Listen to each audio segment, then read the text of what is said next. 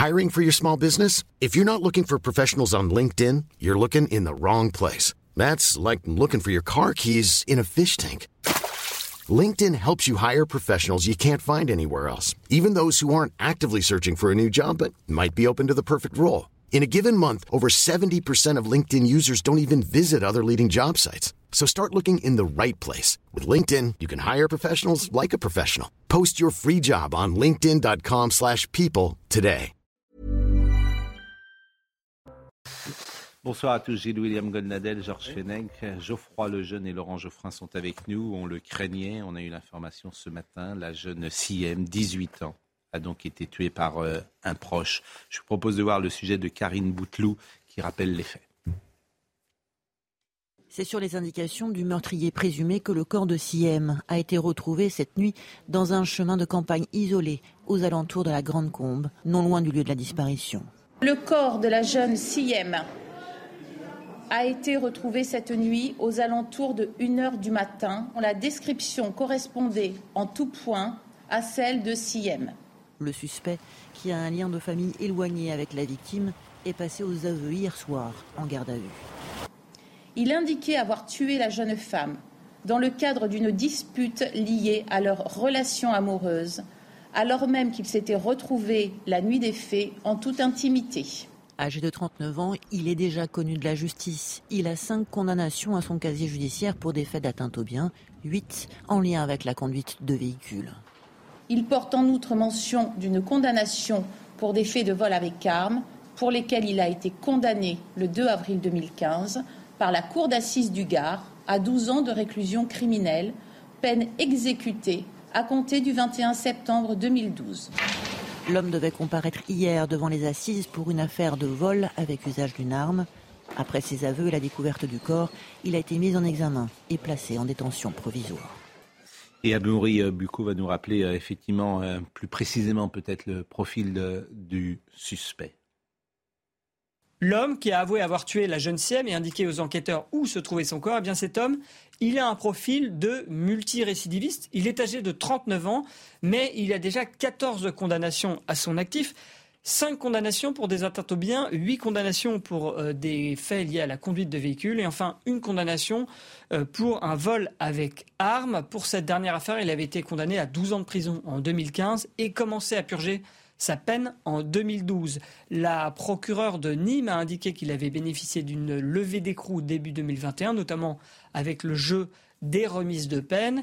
Et c'est pourquoi cet homme, eh bien, il devait comparaître librement euh, début février devant la cour d'assises pour une autre affaire d'un vol euh, avec arme également. L'audience eh bien, a été reportée puisque cet homme eh bien, il était mis en cause dans la disparition euh, de la jeune Siem et placé en garde à vue. Et donc, il ne pouvait pas assister à l'audience, qui a donc été reportée à une date ultérieure. Georges Fenech, c'est le temps évidemment du drame, du recueillement et de la compassion pour cette famille, mais il n'empêche, le profil du suspect euh, pose question, parce que c'est un homme qui a été condamné en 2015, et les termes sont toujours intéressants. La procureure dit la peine a été exécutée. Euh, il y a une sorte de confusion dans cette euh, phrase. Elle a été exécutée, certes, mais avec les remises de peine. Et les remises de peine euh, sont importantes. Au bout de deux tiers euh, de la peine, on peut euh, sortir. C'est ce qui s'est passé en l'espèce. Les peines, c'est simple. Pour les peines qui vont jusqu'à un an hmm. d'emprisonnement, c'est 14 jours par mois. Hmm. Pour les peines qui sont supérieures à un an, c'est six mois par an. Six mois par an. C'est-à-dire que quelqu'un qui est condamné par une cour d'assises à 10 ans de réclusion, bah, il fera que 5 ans, quoi. Et encore, si jamais il hmm. fait des efforts particuliers, tant mieux. Mais soin, quoi que ce soit, il peut sortir au bout de 4 ans. Donc on a dans notre, dans notre système d'aménagement de, peine hmm. euh, ce que je considère, moi, être une forme de dévitalisation de la sanction, ce qui fait que les peines ne font plus peur, véritablement, je parle des récidivistes, je parle pas des primo-délinquants, hein, et on peut se poser la question, parce que est-ce qu'on n'a pas une responsabilité collective, nous tous, dans ce système d'aménagement de peine qui ne correspond plus à la réalité de l'ensauvagement que nous vivons actuellement dans notre, dans notre pays? On s'interroge, voilà un individu qui est sorti d'une cour d'assises, qui a donc purgé, je préfère le terme purgé exécuté, il a purgé sa peine avec les réductions de peine, qui doit comparaître devant une autre cour d'assises, donc il a un profil particulièrement dangereux, mm. cet individu. Et il est dans la nature, en ah, réalité. C'est ça qui est, ça, la question. Il devait comparaître hier ou avant-hier, une nouvelle fois devant une cour d'assises. Oui, il devait comparaître pour des vols avec armes. Et, on apprend, non seulement il n'était pas allé au bout de sa peine telle qu'elle avait été fixée au départ, avec le jeu des remises de peine, mais qu'il euh, comparait libre, voilà. libre, alors qu'il est multirécidiviste. Il aurait pu y avoir un suivi socio-judiciaire à la sortie de, sa, première peine.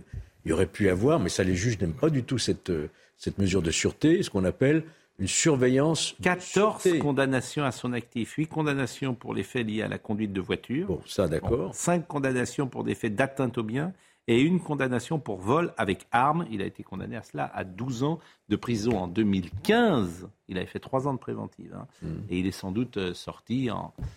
Avec deux années à peu près de réduction de peine. Oui, même sans doute plus que ça. Mais on a, vous savez qu'on a un problème aussi de surpopulation, comme on dit, carcérale. Je ne sais pas si vous avez vu, mais c'est passé un peu inaperçu au mois, ce mois-ci, ce mois de janvier. Il y a eu une remise de peine pour tout le monde de trois mois avant la fin de peine. Ça a été ordonné par le garde des Sceaux. Euh, vous voyez, donc on a, on a un vrai souci en France sur l'aménagement des peines. Quoi. Maître Goldenel, je vous, je vous vois silencieux. Non, moi j'adhère pleinement à ce que vient de dire Georges Schwedeck, sauf sur le principe de la responsabilité collective. Je ne vois pas pourquoi, Georges, toi et moi, on serait responsables de ce qu'on dénonce depuis à peu près 30 ans. Parce que la gauche comme la droite oui. n'ont pas ah fait oui, ce non, mais ça, il n'y a pas de doute. Ah oui, d'accord. Et j'en prends ma part de responsabilité. Oui, d'accord. Euh, la réalité, c'est qu'à ce... la conception même de telle remise de peine pour des récidivistes de ce niveau-là, c'est la négation de la peine. Voilà. C'est le, le sabotage du travail des juges qui ont procédé aux condamnations. Et ça n'est pas solliciter les faits dans ce terrible drame que si on n'avait pas remis, justement fait cette remise de peine à ce récidiviste dangereux, la petite Siem, elle serait toujours en vie. Tout le reste, ça, c'est totalement indiscutable, si vous voulez. Donc, euh, il y a une sorte de, je ne sais pas, de perversion mentale, intellectuelle, morale qui saisit, qui saisit ce pays et euh, pardon de, euh, je, dis toujours, je, ne suis pas un grand pratiquant, mais j'ai euh, j'ai coutume de citer. Il n'avait même pas le bracelet. J'ai coutume de citer. C'est ça que je pose comme question. Pourquoi il n'y avait pas de surveillance Je ne veux pas citer d'exemple, mais il y a des condamnations parfois économiques ou financières ou fiscales qui ont été prononcées ces derniers temps et bah, certaines. On pense tous aux époux Balkany. Bien sûr, bien sûr, mais, tous les Certains ont des bracelets et cet homme n'a pas de bracelet. Alors qu'il aurait pu en avoir un. Vous m'avez hmm. interrompu quand je cite. Vous m'avez interrompu, Monsieur Pro. Oui, pardonnez-moi. Quand je voulais citer une phrase sainte du Talmud que je ne respecte pas à la lettre. Celui qui donne sa pitié aux méchants fait tort aux justes. Voilà, c'est tout. Je peux dire un mot Bien sûr. Je comprends bien, s'il avait été en prison, il n'aurait pas pu commettre ce crime. C'est évident. Mais on ne fait pas les lois sur un, exemple, on fait les lois pour tout le monde, pour, des principes généraux. Moi, je veux bien qu'on supprime les remises de peine, mais euh, on serait un des rares pays à le faire d'abord. Et deuxièmement, euh, la gestion des prisons serait un peu plus compliquée. Et, troisièmement, il faudrait quand même démontrer, parce que ce n'est pas du tout démontré, que l'allongement des peines prévient en général la récidive. Est-ce que c'est vrai ça? Non, mais on fait les peines plus longues, on récidive moins. Non, non, mais une chose est certaine. Ça, ça, non, je, ne suis pas sûr. Monsieur hein. Geoffrin. Je, n'ai pas le. Monsieur Geoffrin. Vous avez peut-être des statistiques. Non, non, non, mais, non, pas. mais une chose... je, constate que le système mm. judiciaire, le, un des plus sévères du monde aux États-Unis, des peines beaucoup plus longues. Vous avez une criminalité qui est très oui, supérieure ça, celle Oui, d'accord. Mais ça serait, ça serait peut-être encore pire. Donc c'est une supputation. Une chose est certaine, en dehors de cela, euh, il y a une prophylaxie. Quand les gens sont en prison, ils ne peuvent pas nuire. quand ils sortent, Laurent Geoffroy, tant ils, toujours. Tant qu'ils sont en prison, ils ne peuvent pas nuire. Pas quand même. mais c'est pas parce qu'on allonge les peines bah là, là, en l'occurrence, s'il avait été, je voudrais pas. Là, en l'occurrence, la petite, elle serait pas Je ne voudrais pas que vous interprétiez mal ce que j'ai dit tout à l'heure. Je n'ai jamais dit qu'il fallait supprimer les remises de Oui, mais enfin bon. Non, non. C'est nécessaire, ne serait-ce que pour la paix dans les maisons, dans les prisons. Il faut qu'il y hmm. ait une carotte pour la bonne conduite. Mais entre des remises de peine et une combien Vous savez combien il aura passé de temps en prison? Comment? Vous savez, parce que l'information, c'est le Figaro qui le dit ce soir. Il est sorti en 2017. Hmm. Il est resté 5 ans. Oui. Sur une peine de 12 ans. pas une préventive. 5 ans. C'est-à-dire qu'il est sorti en 2017. il a été condamné en 2015. il est resté de 2012 à 2017. Mais ça correspond aux remises de peine. 5 ans il a été condamné pour 12 ans. Bon, écoutons l'avocat. Mais non, mais mais non, c'est pas là. Eh, mais bon, 5 au lieu de 10, c'est moins. Non, c'est pas 5 au lieu de 10, c'est 5 au lieu de 12. Hein c'est 5 au lieu de Pascal, 12. Vous avez eu sur le plateau, il y a, il y a très peu de temps, il y a, il y a une, une ou deux semaines, vous avez eu l'avocat de quelqu'un qui avait été euh, euh, enfin, accusé dans le, meurtre de la petite Axel Dorier, mm. euh, donc qui est morte en 2020, je mm. crois. Euh, et on est en 2023. Et il a dit, elle va, il va, enfin, le, meurtrier, même si euh, pourra sortir dans un an. Dans un an. Et moi-même, j'ai trouvé que c'était indécent de le dire à ce moment-là. Bon, est-ce qu'on peut écouter l'avocat L'avocat n'était pas responsable de ça. Hein. Non, mais c'est pas le. Non, mais... Et il a fait 4 ans. C'est pas, c'est pas, c'est pas la discussion qu'on avait eue. C'est ça le drame en fait. Ah oui, oui, il était indécent à ce moment-là pour la famille d'Axel Dorier de dire, même si le droit, et vous avez défendu l'avocat, euh, si vous comprenez pas ça, pardonnez-moi, c'est le manque. Est-ce que je peux terminer? Non, mais le manque d'empathie à ce moment-là de cet avocat pour la famille d'Axel Dorier est tellement flagrant si vous, si vous ne comprenez pas ça. Alors bien sûr, il a raison en termes de droit, mais c'est pas à dire ce jour-là parce que ça peut être pris pour de la provocation et de l'arrogance. C'est la sortie du verdict. Et, bah, et c'était exactement ça. Vous lui avez demandé. Non, non, je lui ai pas demandé. non. pourquoi il faisait pas rappel. Non, c'est pas vrai. Et on a eu cette. et ce n'est pas vrai. J'étais là et moi-même j'ai ressenti. Ce n'est pas vrai. Ce que pardonnez-moi, Gilles William, ce n'est pas vrai. Je n'ai pas demandé cette question. Je n'ai pas posé cette question et je vous l'ai dit déjà. Hein, et je peux euh, vous le ressortir. On passe là. Bon. En revanche, euh, écoutons l'avocat euh, de la famille de Siem qui nous parle de cette jeune femme. C'était euh, une jeune fille, une jeune fille euh, belle comme le jour, qui avait 18 ans, qui était lycéenne, qui avait la vie devant elle. Elle avait des projets d'études supérieures, peut-être à Paris, montée sur la capitale. Elle était très proche de sa famille et plus globalement elle était très proche de tous ceux à qui elle pouvait rendre service. C'est la raison pour laquelle on perd sa trace chez sa grand-mère aux alentours de 22h30 parce qu'elle était partie rendre visite à sa grand-mère après être allée chez son père. Elle était très famille, était toujours dans le partage, aimée de tous, heureuse de vivre, et encore une fois, avec la vie devant elle qui lui a été confisquée et qui, évidemment, concomitamment, a été confisquée à tous les membres de sa famille. Et ce qui est intéressant également en écoutant l'avocat, c'est qu'il a remis en cause l'idée de la liaison amoureuse. Oui. Cette relation amoureuse, euh, je vous le dis euh, de façon euh, tout à fait claire, personne n'en avait connaissance et pour l'instant, ça n'est que la version de la personne mise en examen, mise en cause. Donc cette version n'est corroborée par personne. Personne n'avait connaissance de cette relation hypothétique. Si n'est plus là pour la confirmer, évidemment, c'est une version du mise en examen il est euh, tout à fait probable que cette euh, relation n'ait jamais existé. C'est une relation euh, très simple, hein, très claire. Si vous voulez, Siem, d'abord, elle voyait ce monsieur comme une nièce voit un oncle, comme une petite sœur voit un grand frère. Il y a un grand écart d'âge entre les deux. Et la relation qui faisait le lien entre Siem et ce monsieur, c'est simplement qu'elle gardait les enfants de sa cousine très régulièrement. Sa cousine, qui est donc l'ex-femme de euh, cet individu.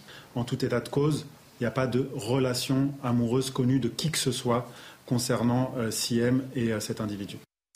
Laurent Oui, je voudrais revenir sur mon, argumentation, parce que le, système des peines existe depuis longtemps, mais sur le long terme, il a tendance à devenir moins dur. La justice, certains disent elle est plus civilisée, d'autres elle est plus laxiste. Ça dépend des opinions. Mais s'agissant des meurtres, on tue des gens, c'est le cas, euh, le nombre des meurtres a diminué au même moment. Il a augmenté, il a augmenté hein, en 2021. Oui, cette année. Non, mais ah, il y a eu moyen 69 terme. Non, mais je, de plus je parlais précédente. Je sais, je parlais du moyen terme. À moyen terme, le nombre des meurtres en France a diminué. Parce que vous ne comptabilisez pas dedans les tentatives de meurtre. Ah ben, c'est si pas vous pareil, Si, ah non, parce qu'aujourd'hui on soigne, etc. Quoi, Par rapport au passé, si vous Il faut comptabiliser le bah, tout. L'émotion dans le village. La justice est taxée de laxisme. Il y a, vous savez combien il y a d'agressions au couteau par jour Les agressions et les meurtres, c'est pas la même chose. Il y a 120 agressions à l'arme blanche par jour. Je ne vous dis pas que 44 000 par an. mais laissez-moi terminer. Je, je ne vous dis pas. Je ne vous dis pas que les agressions n'ont pas augmenté. J'aurais pas cette, cette idée hmm. bizarre. Je constate simplement que les meurtres, assassinats, etc. ont euh, t'es divisé par deux. non, si vous rajoutez les tentatives de meurtre. non, si. ah bah alors là, je vous amène les chiffres. Hein. Mais, oui, mais les tentatives et les meurtres, c'est pas la même chose. pas Ah bah, c'est pas la même chose. Il y a plus d'agressions, mais c'est bien. c'est pas la même chose. J'ai du mal à comprendre. Est-ce que j'ai dit que c'était bien non mais... attendez, vous, me faites dire n'importe quoi là. Excusez-moi. C'est vous qui dites n'importe quoi. Non, je ne dis pas n'importe quoi. Je vous ai donné un chiffre qui est irréfutable. On vous montre que les agressions. Vous montez systématiquement. On vous montre que les agressions ont augmenté. Vous montez systématiquement. Je l'ai dit moi-même. Je l'ai dit moi-même. Alors donc votre raisonnement ne tient pas. Si, les agressions bien compliqué la discussion. Si les agressions ont augmenté, expliquez-moi en quoi justement le laxisme judiciaire. Expliquez-moi pourquoi les meurtres ont diminué alors. en 40 ans, il y a eu ça complique le raisonnement. Admettez-le quand même. Laurent Geoffrin, en 40 ans, 750 d'augmentation des agressions. Voilà. Je parle des meurtres. je vous voilà. la statistique que ça change des meurtres. Ça change qu'il y a beaucoup moins de morts. Voilà. Ça change beaucoup. Oui. Donc les gens agressent mais ne tuent plus. Ben, voilà, c'est ça. Vérifiez-moi le chiffre. Allez chercher le chiffre. Vous verrez. Vous avez raison. Avant de me traiter de, menteur. Je ne dis pas que vous êtes menteur. Non, non, non. Je dis que vous dites que mon chiffre est faux. Or, il est exact. Je dis que vous pensez mal. C'est pareil. J'ai raison sur le nombre d'homicides, je suis Il y a eu moins d'homicides, mais si vous totalisez les tentatives d'homicide, oui, elles ont augmenté. Voilà. Le nombre d'homicides, le nombre d'homicides est stable depuis la fin des années 2000 en France. Oui. Donc moi j'ai la courbe là, c'est stable. Donc les meurtres occupent une large place dans la chronique des faits divers, mais on oublie de rappeler une tendance très nette, on s'entretue de moins en moins. Il y a 20 ans, on comptait 1600 meurtres par an, aujourd'hui on en dénombre deux fois moins. Le taux d'homicide a baissé de 3 à 1,4 pour 100 000 habitants entre 1993 et 2021. C'est clair. Mais vous ne tenez pas compte donc, des tentatives d'homicide. Donc, euh, bon, moi, je vous donne euh, simplement ces, ces chiffres-là. En revanche, je voudrais qu'on écoute euh, l'émotion dans le village. Mais c'est une honte. Ils ont Moi, je, moi, franchement, je, je serais à la place de la justice, j'aurais honte. Vraiment de. Mais pourquoi? Mais parce qu'il n'était pas en prison. Il a tué une gamine de, mais de 18 ans, il n'a rien demandé. C'est grave. qu'on est tous dévastés. C'est horrible. On considère que ça aurait pas dû arriver, ça. On ne peut pas voir une petite gamine comme ça partir. Moi, j'ai des enfants, je ne comprends pas qu'est-ce qui s'est passé. Il y a une justice qui marche au ralenti. Et... Siam, c'était une fille gentille, de bonne famille, comme je vous dis. Et elle était sans histoire, tranquille.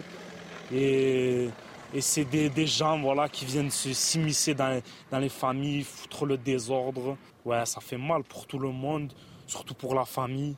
Et voilà, j'espère que justice sera faite, qu'on ne le laissera pas impuni.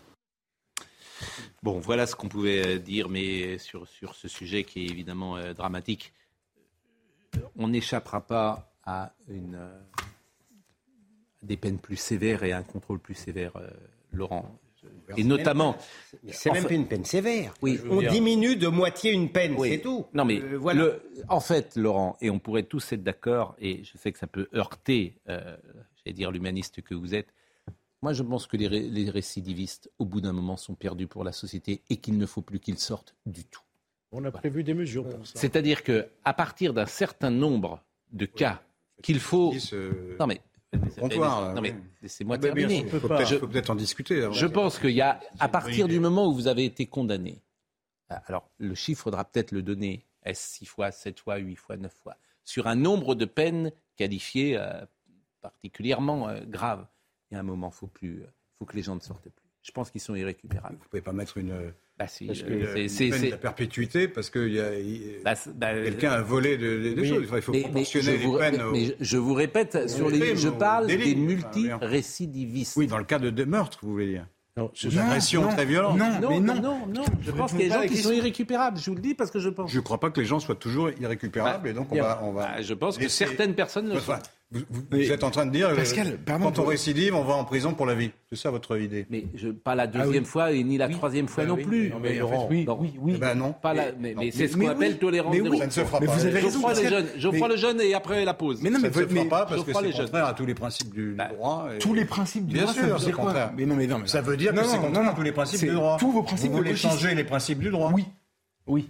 Et gauchiste, je ne me permets pas de dire ça. Ah si, Mais vous êtes un fasciste dans ce cas-là. Je ne pas gauchiste, je dirais angélique. Je suis quoi hmm. Si je suis gauchiste, vous êtes fasciste. Euh, c'est la même, la même euh, exagération. Je suis quoi Fasciste. Je suis fasciste. moi, je voudrais. Si je suis gauchiste, vous êtes fasciste. Non, non, Laurent. Attendez, non, une seconde. Pardon. Je ne vais pas me laisser insulter comme ça. Non, mais soyons. Attendez, s'il vous plaît. Attendez, juste, juste une seconde. Vous, je dis gauchiste vous dites fasciste et c'est vous, et c'est moi, c'est moi qui vous insulte. Pourquoi pas Vous êtes sérieux Mais c'est vous qui avez, qui avez, mis ça sur la table, excusez-moi. on, est en train de parler. Non, non, mais vous n'avez qu'à pas le faire. Pascal, en fait, on est. Vous avez qu'à vous comporter en personne fasciste au lieu de cataloguer. Vous êtes très sérieux Non, mais attendez. J'ai l'air de rigoler. On est en train de parler du fait de punir des gens qui sont des multi-récidivistes. Je ne parle pas de ça, je parle de, des adjectifs que vous utilisez. On, va retirer. Sont, euh, Laurent, Laurent, ce que je vous propose, c'est Laurent, ce que je déplaisant au possible. Laurent, ce que je vous propose, c'est sérieux ou pas Oui, je suis sérieux. Ça Laurent, s'il vous plaît, Pascal, Pascal, pas terminé. Attendez, attendez, Laurent, ce que je vous propose. Moi, je suis insultant, gauchiste. Oui. Moi, je suis. Mais vous savez très bien que ça ne correspond pas du tout à ce que je suis. Bon, on va régler ça. Laurent, ce que je vous propose, c'est que gauchiste, on peut traiter. Bien sûr, grotesque. Mais c'est grotesque. Vous trouvez ça horrible de punir quelqu'un qui serait un multirésidence Vous êtes grotesque. Vous êtes grotesque dans votre forme. Laurent, Laurent, est-ce que je peux reprendre un peu la parole, s'il vous plaît Laurent. L'arbitre neutre que je suis, ce n'est pas la même chose de dire, de dire que vous êtes gauchiste, qui n'est pas une insulte, alors que c'est infamant de traiter quelqu'un de fasciste. Alors ce que je vous propose, c'est de retirer le mot fasciste. Si que... je retire gauchiste, je Mais non, mais gauchiste, vous avez gauchiste, c'est pas infamant. mais, c'est pas infamant d'être gauchiste. Que je peux dire que... Euh, bon, c'est pas infamant. C'est une manière de de disqualifier. Non, mais non, c'est pas infamant. Bon, alors on va marquer une pause et on va régler ça dans la pause le entre eux. Et on va revenir. Le et ne passera pas. Soit, le écoutez, correspond à une période historique. Écoutez, écoutez, là on est vraiment très en retard. On a, il est 20h28. La pause. Pardon. Bon, j'ai séparé euh, nos amis. Bon, si on pouvait, en plus l'actualité est dramatique, si on pouvait euh, admettre euh, cher euh, Laurent, qu'on ne traite pas les gens de fascistes sur un plateau, ça m'arrangerait. Monsieur euh, Geoffroy Lejeune, que je connais, qui est un garçon remarquable et d'un grand courage intellectuel, c'est insultant si vous le traitez mais moi, je me suis senti insulté dans sa phrase. Eh ben, et, je vous répète que ce n'est pas subjectif. Mais je, vous répète que ce n'est pas insultant d'être traité de gauchiste. Ça peut être déplaisant. Si on retire gauchiste, je veux bien retirer fasciste. Non, je retire pas. En fait, bah, non, mais en fait, Laurent, Laurent, juste, juste, pardon, je vais, dire un truc, c'est que, en fait, quand on vous traite de gauchiste, ça vous condamne à aucune mort sociale. Par contre, quand on vous traite de fasciste, ça vous condamne à la mort sociale. Je doute que vous soyez Donc, quand vous dites fasciste à mon sujet, alors que vous me connaissez pas, que, si vous le connaissez, en plus vous en pensez pas, vous pensez pas que monsieur est fasciste. C'est une réponse à, voilà. à une attaque que je Attends, dirais comme. Euh, donc c'est intéressant. Non, c'est une réponse à une attaque, mais vous le pensez ou pas? Au fond, est-ce que je suis fasciste? Non, c'est exagéré. Voilà, donc c'est faux. Donc du coup, regardez-le dans les yeux. aussi est exagéré. En revanche, moi je pense que vous êtes un gauchiste. Alors, je suis gauchiste, d'accord. voilà, vous êtes un gauchiste. à gauche. Ouais. Gauchiste, c'est pas une pas. Non, donc je ne suis pas fasciste. Mais vous êtes un gauchiste. Alors, ça va très bien. Je voudrais qu'on parle de Philippe Tesson parce qu'il nous réconciliera. Et Philippe Tesson, euh, qui est un journaliste à l'ancienne et qui incarne un journalisme à l'ancienne. C'est quoi le journalisme à l'ancienne? Immense culture, qualité d'écriture, euh, multifonction, si j'ose dire. C'est-à-dire que homme de lettres, homme de théâtre, euh, capable d'écrire des romans, des pièces de théâtre, mais aussi des, euh, des articles. Des journaux. Des journaux, de créer des journaux. Et il y avait chez lui, alors c'est un homme des années 20, donc c'est un une des dernières personnalités politiques, artistiques, médiatiques qui était né dans les années 20. Il n'y en a plus beaucoup. Qui est né encore dans les, dans les années 20 aujourd'hui. Édouard Balladur est né dans les années 20.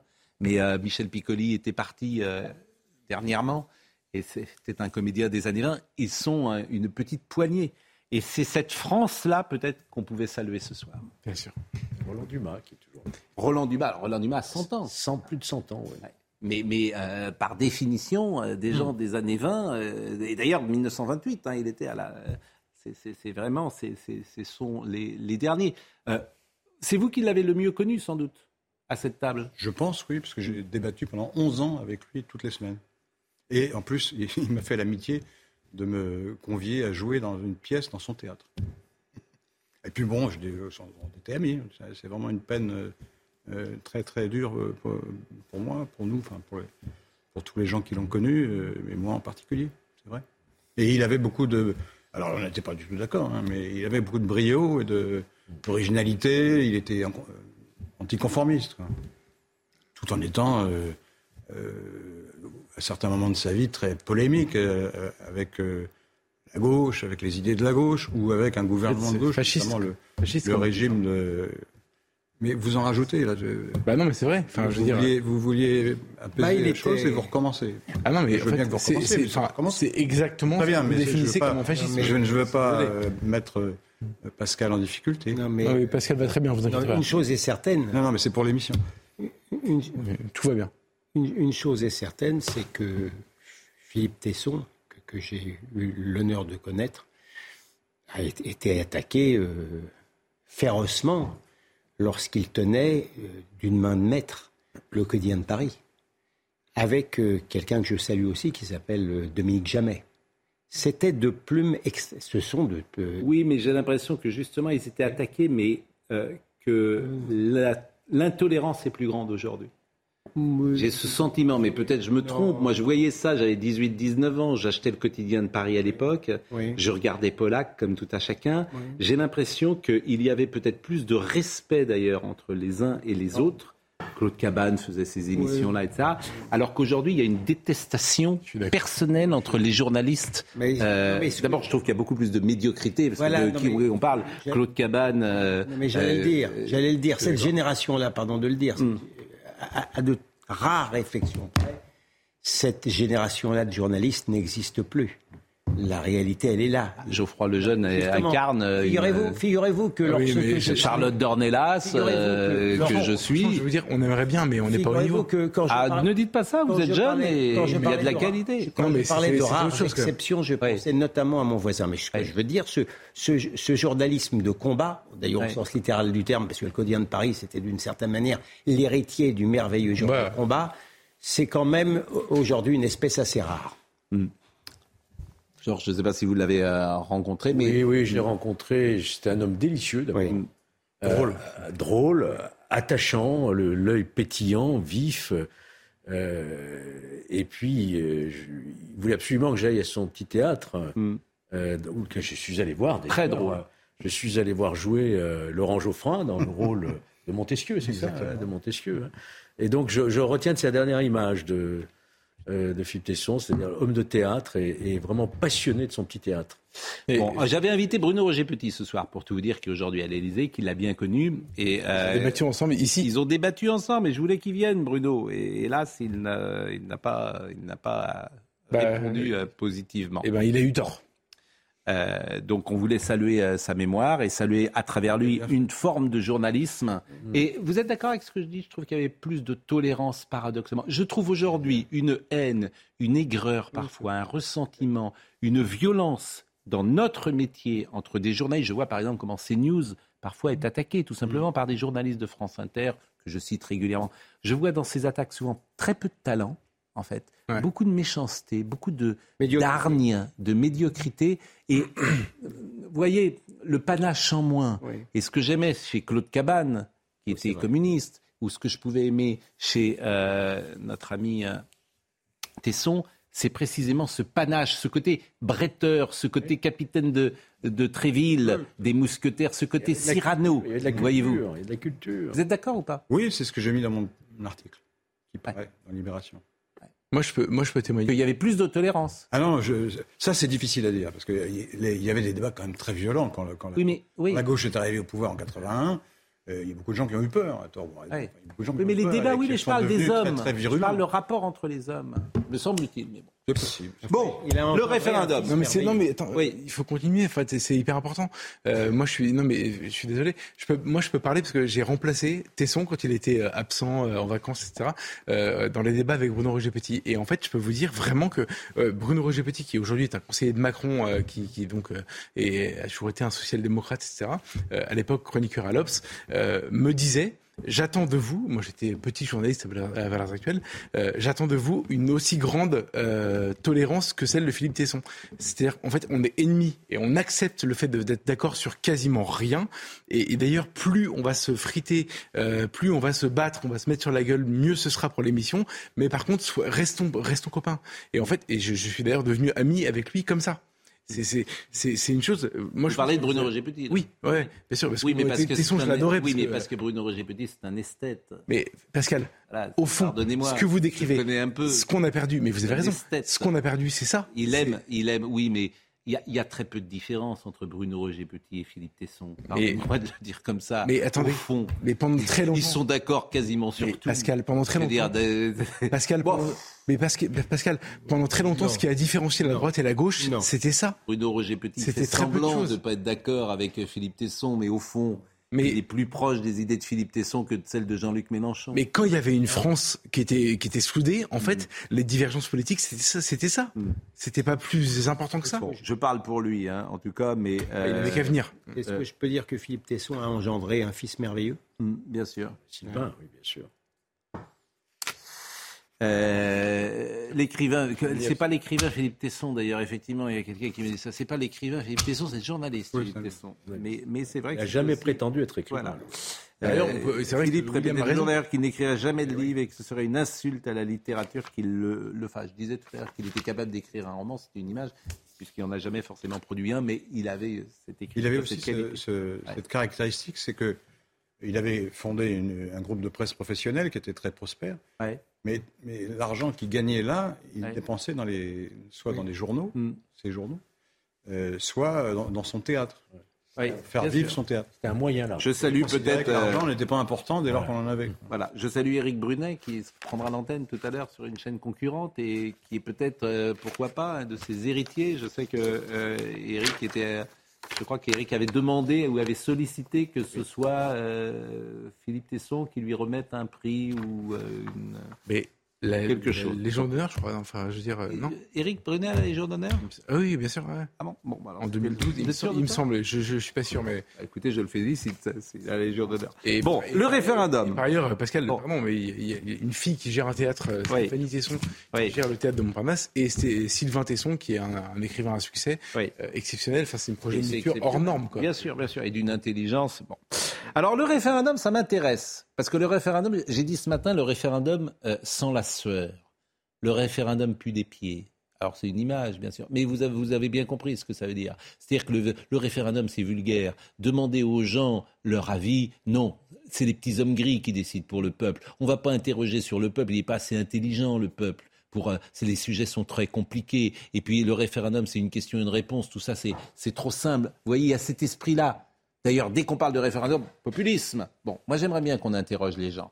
Mais je me réfère au général de Gaulle. Et j'ai ressorti ce matin une petite archive qui date de 1962, lorsque le général de Gaulle a demandé aux Français euh, le vote au suffrage universel direct de la présidence de la République. Écoutez de Gaulle, euh, quand il s'adresse aux Français, tout le monde comprend. Et ça, c'est de la politique.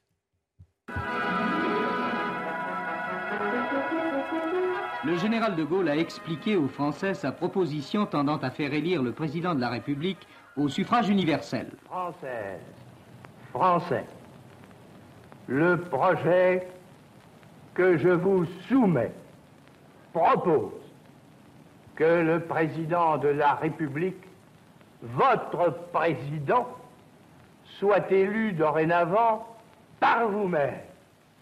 Rien n'est plus républicain rien n'est plus démocratique. J'ajoute que rien n'est plus français, tant cela est clair, simple et droit. Cette proposition et le recours au référendum devaient susciter une crise ministérielle. Conformément à la Constitution, le général de Gaulle consultait le président du Sénat, M. Monerville, et le président de l'Assemblée, M. Chaban-Delmas. Il y aura donc des élections législatives après le référendum dont le président de la République disait avec cette force et cette émotion Quant à moi, chaque oui de chacune de celles, de chacun de ceux qui me l'aura donné, me sera la preuve directe de sa confiance et de son encouragement. Ce sont donc vos réponses qui me diront le 28 octobre si je peux et si je dois poursuivre ma tâche au service de la France. Vive la République Vive la France cette archive à 60 ans, moi, c'est toujours un plaisir d'écouter De Gaulle, mais le référendum a mauvaise presse, on n'interroge pas les Français. Vous savez qu'aujourd'hui encore, tous les majorité des constitutionnistes estiment qu'il a contourné la Constitution pour faire ça. Parce qu'il aurait dû saisir le Parlement, article 89 de la Constitution, c'est-à-dire le Sénat et l'Assemblée, pour modifier le mode du scrutin du président. Mais il savait très bien qu'il n'y aurait jamais de majorité parce qu'on avait peur d'un dictateur. Vous imaginez De Gaulle arrivé en plus avec le suffrage universel. Donc il a, j'allais dire violé, mais ce n'est pas le terme qu'il faut employer le général de Gaulle. Il a interprété à sa façon la Constitution en soumettant avec l'article 11 le référendum au pays. Et comme le Conseil constitutionnel ne peut pas se, déclarer compétent pour juger du, référendum du peuple, c'est passé. c'est pas ça qui C'est quand même intéressant de voir à quel point il a, été capable de s'appuyer effectivement mm. sur le peuple pour contourner la classe politique. Ce qui m'intéresse, mm. c'est est-ce qu'il faut interroger les Français? Il y a un déficit aujourd'hui de légitimité du pouvoir. Il y a une défiance aujourd'hui vis-à-vis des élites. Depuis 2005 en France, il n'y a pas eu un référendum. Est-ce qu'il faut, sur des questions immigration, euh, les retraites et d'autres sujets, est-ce qu'il faut interroger les Français les autres pays oui ou non D'après vous, pourquoi, pourquoi dès l'instant où la vie du peuple déplaît aux pseudo-élites, on appelle ça du populisme? C'est tout. Lorsque... c'est pas ça qu'on appelle. Oui, oui, d'accord. oui, oui, bien sûr, bien sûr. C'est du populisme. Quand ça déplaît, c'est du populisme, pour ne pas dire des lépreux, vous comprenez. Mais par contre, quand il y a une majorité de gens, peut-être à raison, qui sont contre la réforme de la retraite, là, il n'y a pas de problème. Voilà, c'est tout. Ça dépend, ça dépend comment pense le peuple. Et comme, comme le peuple en ce moment pense mal pour certains, alors il faut surtout plus recourir au référendum depuis surtout qu'il a dit non, depuis qu'il a dit non à, l'Europe. C'est compliqué. Et pourquoi tout est Autant veut dire oui ou non la peine de mort, on comprend. Mais non, facile. Ah bah mais la retraite, mais êtes-vous, mais êtes-vous contre la réforme Contre la réforme Écoutez ce qu'a dit Michel, ah, Michel Onfray, je l'ai passé hier déjà. Michel Onfray, écoutez ce qu'il dit sur euh, l'Europe. Et Laurent il, il, a raison, il a raison on va me couper les deux mains, je vous assure qu'il n'y aura pas de référendum. Il le sait bien euh, que s'il recourt au référendum, d'abord euh, Emmanuel Macron, il détruit l'édifice national euh, dans, la configuration européenne. On gouverne dans l'Europe de Maastricht, on gouverne sans les peuples, malgré les peuples et contre les peuples. C'est pourquoi d'ailleurs depuis 2005 il n'y a plus de référendum. et pourquoi les, élections sont ainsi faites qu'on se débrouille pour qu'on puisse pendant cinq ans dire que Madame Le Pen est fréquentable et pendant cinq semaines nous dire qu'elle est nazie et ce au moment du, euh, du, dernier tour des, présidentielles ou entre les deux tours. Donc les gens voient bien qu'effectivement, on est dans cette, dans cette logique où effectivement le peuple n'existe plus, on ne lui demande plus du tout son avis, et donc on va évidemment pas lui demander son avis. On va pas se raconter de salade, c'est une réalité. Euh, non, mais, oui, mais il, dit, il parle de référendum, mais ah ce qu'il dit en général est faux. Les gens élisent. Non, non. Les gens élisent des, députés, ils élisent un, président, c'est les gens. Oui, mais ils le trahissent après. Ils sont pas, ils sont pas. Oui, mais ils peuvent en choisir, ils peuvent en changer. Ce qu'il dit est pas faux. Ce qu'il dit est absolument vrai. Si, c'est faux. Non, mais Laurent je On consulte pas le peuple. si, il y a les élections tout le temps. J'étais en plateau hier avec. Enfin, euh, quand il a fait cette, intervention, j'étais là. Hmm. Donc, il dit en fait, en 2005, on a demandé l'avis. C'est la dernière fois qu'on a fait un référendum. On a demandé l'avis aux, gens, au peuple, hmm. sur l'Europe. Tout le monde, vous, tout le monde était d'accord. Vous étiez d'accord. Vous étiez pour euh, le référendum. J'ai toujours été européen. Oui, d'accord. Vous, donc voilà. Tout le monde était pour. Sarkozy et François Hollande font la une de Paris Match ensemble, oui ou non, euh, pour dire c'est formidable, votez pour. Oui, non, ça, j'ai bien compris ça, mais. Non, mais c'est pas. Vous ma réponse. Oui ou non Oui, ou non. Réponse. oui ou non oui. ou non quoi Bah oui, ils font la une de Paris Match ensemble. Oui, oui bien sûr. Ok. les Français votent non. Les Français votent non. Les Français, le peuple dit non. Voilà. C'était en 2005. 2005. Sous la présidence Chirac. 2005. Et qu'est-ce qui s'est passé trois ans plus tard? En 2008, sous la présidence. 2008, merci, traité de Lisbonne. Je suis au courant de ça parce que je l'ai entendu. mais, non, mais attendez, non, mais, non, mais, mais je pourrais répondre aussi. Je sais, vous, êtes, vous allez répondre après, en fait. Pour l'instant, je parle.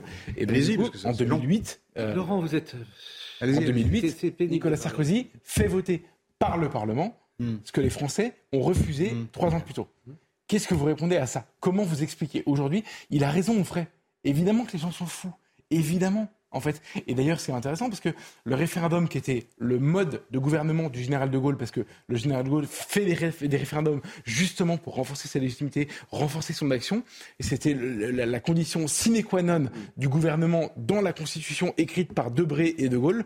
En fait, euh, tout ça est abandonné en 2005 parce que les Français ont mal voté. On ferait dit on ne consulte pas le peuple. Il a dit ça, mot à mot. Pas vrai au moment des élections, on peut voter pour le parti qu'on veut. Non, non. Ça, non. Mais non, mais non. Si, le référendum.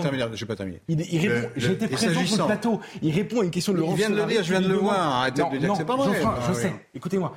Elle lui pose la question du référendum sur la question des retraites. Oui, il, répond. On n'écoute plus le peuple. Oui, parce que si on écoute parce que c'est le peuple qui vote pour les, pour les élus. Elle lui pose la question du référendum. Heureusement. Non, non. Vous en tirez pas avec la réponse sur les élections.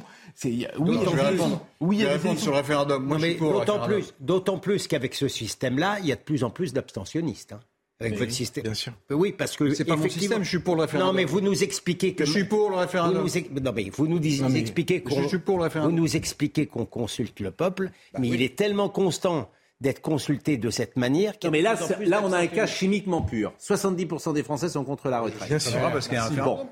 Donc là, c'est clair. Ben Donc tu as deux solutions. Soit le gouvernement passe en force, et c'est possible, hmm. et ça laissera des traces, comme 2005, parce que les gens se sentent euh, humiliés, pas entendus, euh, passage en force, et ça laissera des blessures et des traces.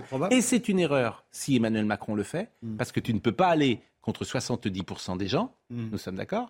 Soit tu écoutes euh, effectivement ce que disent les uns et les autres, et à ce moment-là où tu améliores, où tu remballes euh, ta, euh, ta réforme. Mais c'est un cas d'école. 70% des Français sont contre cette réforme, et sans doute plus d'ailleurs, puisque chaque jour que le gouvernement parle, chaque jour il y a des opposants. Vous avez l'air de me contredire, je suis d'accord. Mais oui, mais qu'est-ce qu'on fait alors si on n'écoute pas les gens? En fait, ce que je veux vous dire, mais le sentiment qu'on a, vous tombez mal parce que la gauche a proposé qu'il y ait un référendum. Non, mais, mais, bien sûr. mais en fait, en fait, le risque, c'est qu'un jour ça va mal finir. C'est ça le risque. Parce que j'ai utilisé l'expression, elle est un peu triviale, bien sûr, mais. Vous ne pouvez pas non plus euh, essayer de faire croire aux gens qui n'ont aucune prise sur ce qui se passe. Ils le croient, c'est vrai, mais ils se bah, trompent. ils non, mais ils, ont, ils un chèque en blanc tous les non, mais, Laurent, il y a un souci. Laissez-moi aller au bout Ah oui, ben, je vous réponds, vous me répondez, mais il y a un souci sur les élections de Macron. Les deux. S'il ne le comprend pas, il y a un souci, les deux. Oui, il y a un souci parce qu'on a voté contre certains voilà. partis. Donc si lui-même euh, n'intègre pas ça, en tout cas, le souci, c'est pas, le mot. C'est pas le mot qui convient, mais c'est pour ça que sa présidence est en difficulté depuis le départ. Parce qu'il ne veut pas, il, une il, il ne veut pas entendre ça. Et s'agissant de l'Europe, si, si, les Français voulaient sortir vraiment euh, de l'Union européenne, oui. Ça se saurait d'abord. Oui, et, deuxièmement, ils y arriveraient. Ils voteraient pour des partis qui sont contre l'Europe. Oui, vous avez sans doute. Ils veulent la changer fondamentalement. Mais vous avez sans doute raison. Non, ils ne le font pas. Bien sûr, et, ça serait stupide de sortir de l'Europe. Ils reconduisent régulièrement des, partis européens quand même au pouvoir. Vous pouvez pas dire une respiration démocratique. On est bien sûr. Bien sûr. Bon, écoutez, euh, ils ont voté, ils ont voté contre, mais c'est pas grave. Ici, c'est grave. Oui, Bon. D'accord. Bon, écoutez, je vous explique, je recommence. Non, arrêtez. Bon, mais par ailleurs, ça a été tendu ce soir. Si on faisait un référendum sur l'immigration, honnêtement. Faisons un référendum sur l'immigration. Il y a 500 000 personnes qui rentrent en France chaque année. Interrogeons les gens. Faisons. Ah moi, je voudrais qu'on interroge les gens sur la guerre en Ukraine. Pardonnez-moi de le dire comme ça. Évidemment. Non, mais qu'on les interroge quand même. au moins qu'il y ait un débat au Parlement, ça, je suis d'accord. Voilà, qu'on les interroge quand même. Voilà, ça, peut quand même. Euh, mmh. Ou alors on se dit bon, bah, Monsieur Macron euh, décide de tout. C'est un peu le cas depuis. Euh, ça a été le cas depuis le Covid. C'est bien qu'il n'ait pas sa majorité à l'Assemblée nationale parce qu'au moins il ne décide plus de tout. Vous assimilez la France à une espèce de dictature, c'est pas vrai? Non, je dis que le pouvoir est concentré. Et on l'a vu sur le Covid. parfois, d'ailleurs, il a pris des bonnes décisions, et tant mieux. Mais il était concentré sur une personne. Et parfois aussi des mauvaises. C'est la volonté du général de Gaulle. Hein. on n'est pas en liberté Tout à fait d'accord avec vous. Bon, euh, cher euh, Olivier Benkemoun, c'était un peu tendu chez moi aujourd'hui. Je ne sais pas comment ça sera chez vous. C'était un peu tendu. Il y avait pas. C'était une ambiance euh, qui était qui était moyenne. Ouais. Ah oui, c'était c'était pas bonne ambiance pour un jeudi soir. D'habitude, le jeudi, on va essayer de faire revenir notre ami Burga. très beau, Jean-Louis Burga, que j'aime beaucoup. On le salue. Vous savez on ce le qu'il faut salue, faire. Jean-Louis On le Burga, salue, mais Burga. il avait pris un peu de champ et là, je l'ai eu tout à l'heure au téléphone. Il me dit, je vais peut-être revenir. Et pris du recul un peu. Vous sa- été- Vous savez, Pascal, comment on fait pour réunir les gens? Non. On les La- fait manger. On leur offre des crêpes, par exemple. Vous en aviez ce matin sur votre plateau. Ouais. Tout s'est bien passé. Ce soir, il n'y avait plus de crêpes. Vous j'aurais avez pu aimé manger. que- oui. Comment ça se fait qu'on n'a pas de crêpes et que les autres, ils ont des crêpes alors? C'est Monsieur Benkemoun qui parle là. Allez-y. Donc je vous dis, c'est- surpris bonne question. Pourquoi il n'y a pas de crêpes ce soir? Vous n'auriez pas eu de problème. C'est par le ventre qu'on calme les esprits. Vous le savez tous. Très bien. Oui? Non? Pas d'accord C'est un bon teasing pour l'information qui arrive, bien évidemment. Et euh, donc, euh, on pourra revoir le meilleur de l'info comme tous les soirs grâce à vous. Mathieu Sibyl Prola était à la réalisation, Raphaël Lissac était au son, Vis- à la vision était Pierre Maurice. Merci à Benjamin No qui a pris la confiance, hein, incontestablement. Je crois que nous l'avons tous remarqué. Décidément, ça vous perturbe. Et, on le, et, on le, et il fait un travail remarquable. Moi, je l'aime beaucoup, vous le savez. Léo Marcheguet et Maxime Leguet. C'est terminé pour cette semaine le soir. On se retrouve encore euh, demain matin. Demain, ce sera l'ami euh, Julien Pasquet. Et euh, bon, bah, embrassez-vous Folleville. Hein bon, rien n'est grave, sauf la mort, disait Sacha Guitry. À demain matin.